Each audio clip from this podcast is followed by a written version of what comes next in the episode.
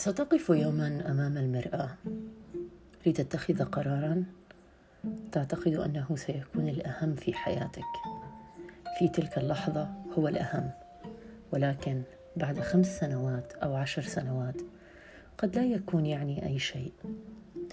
كل شيء له قيمة في وقت ما، ولكن هذه القيمة قد تتماهى بعد أيام أو شهور أو سنوات.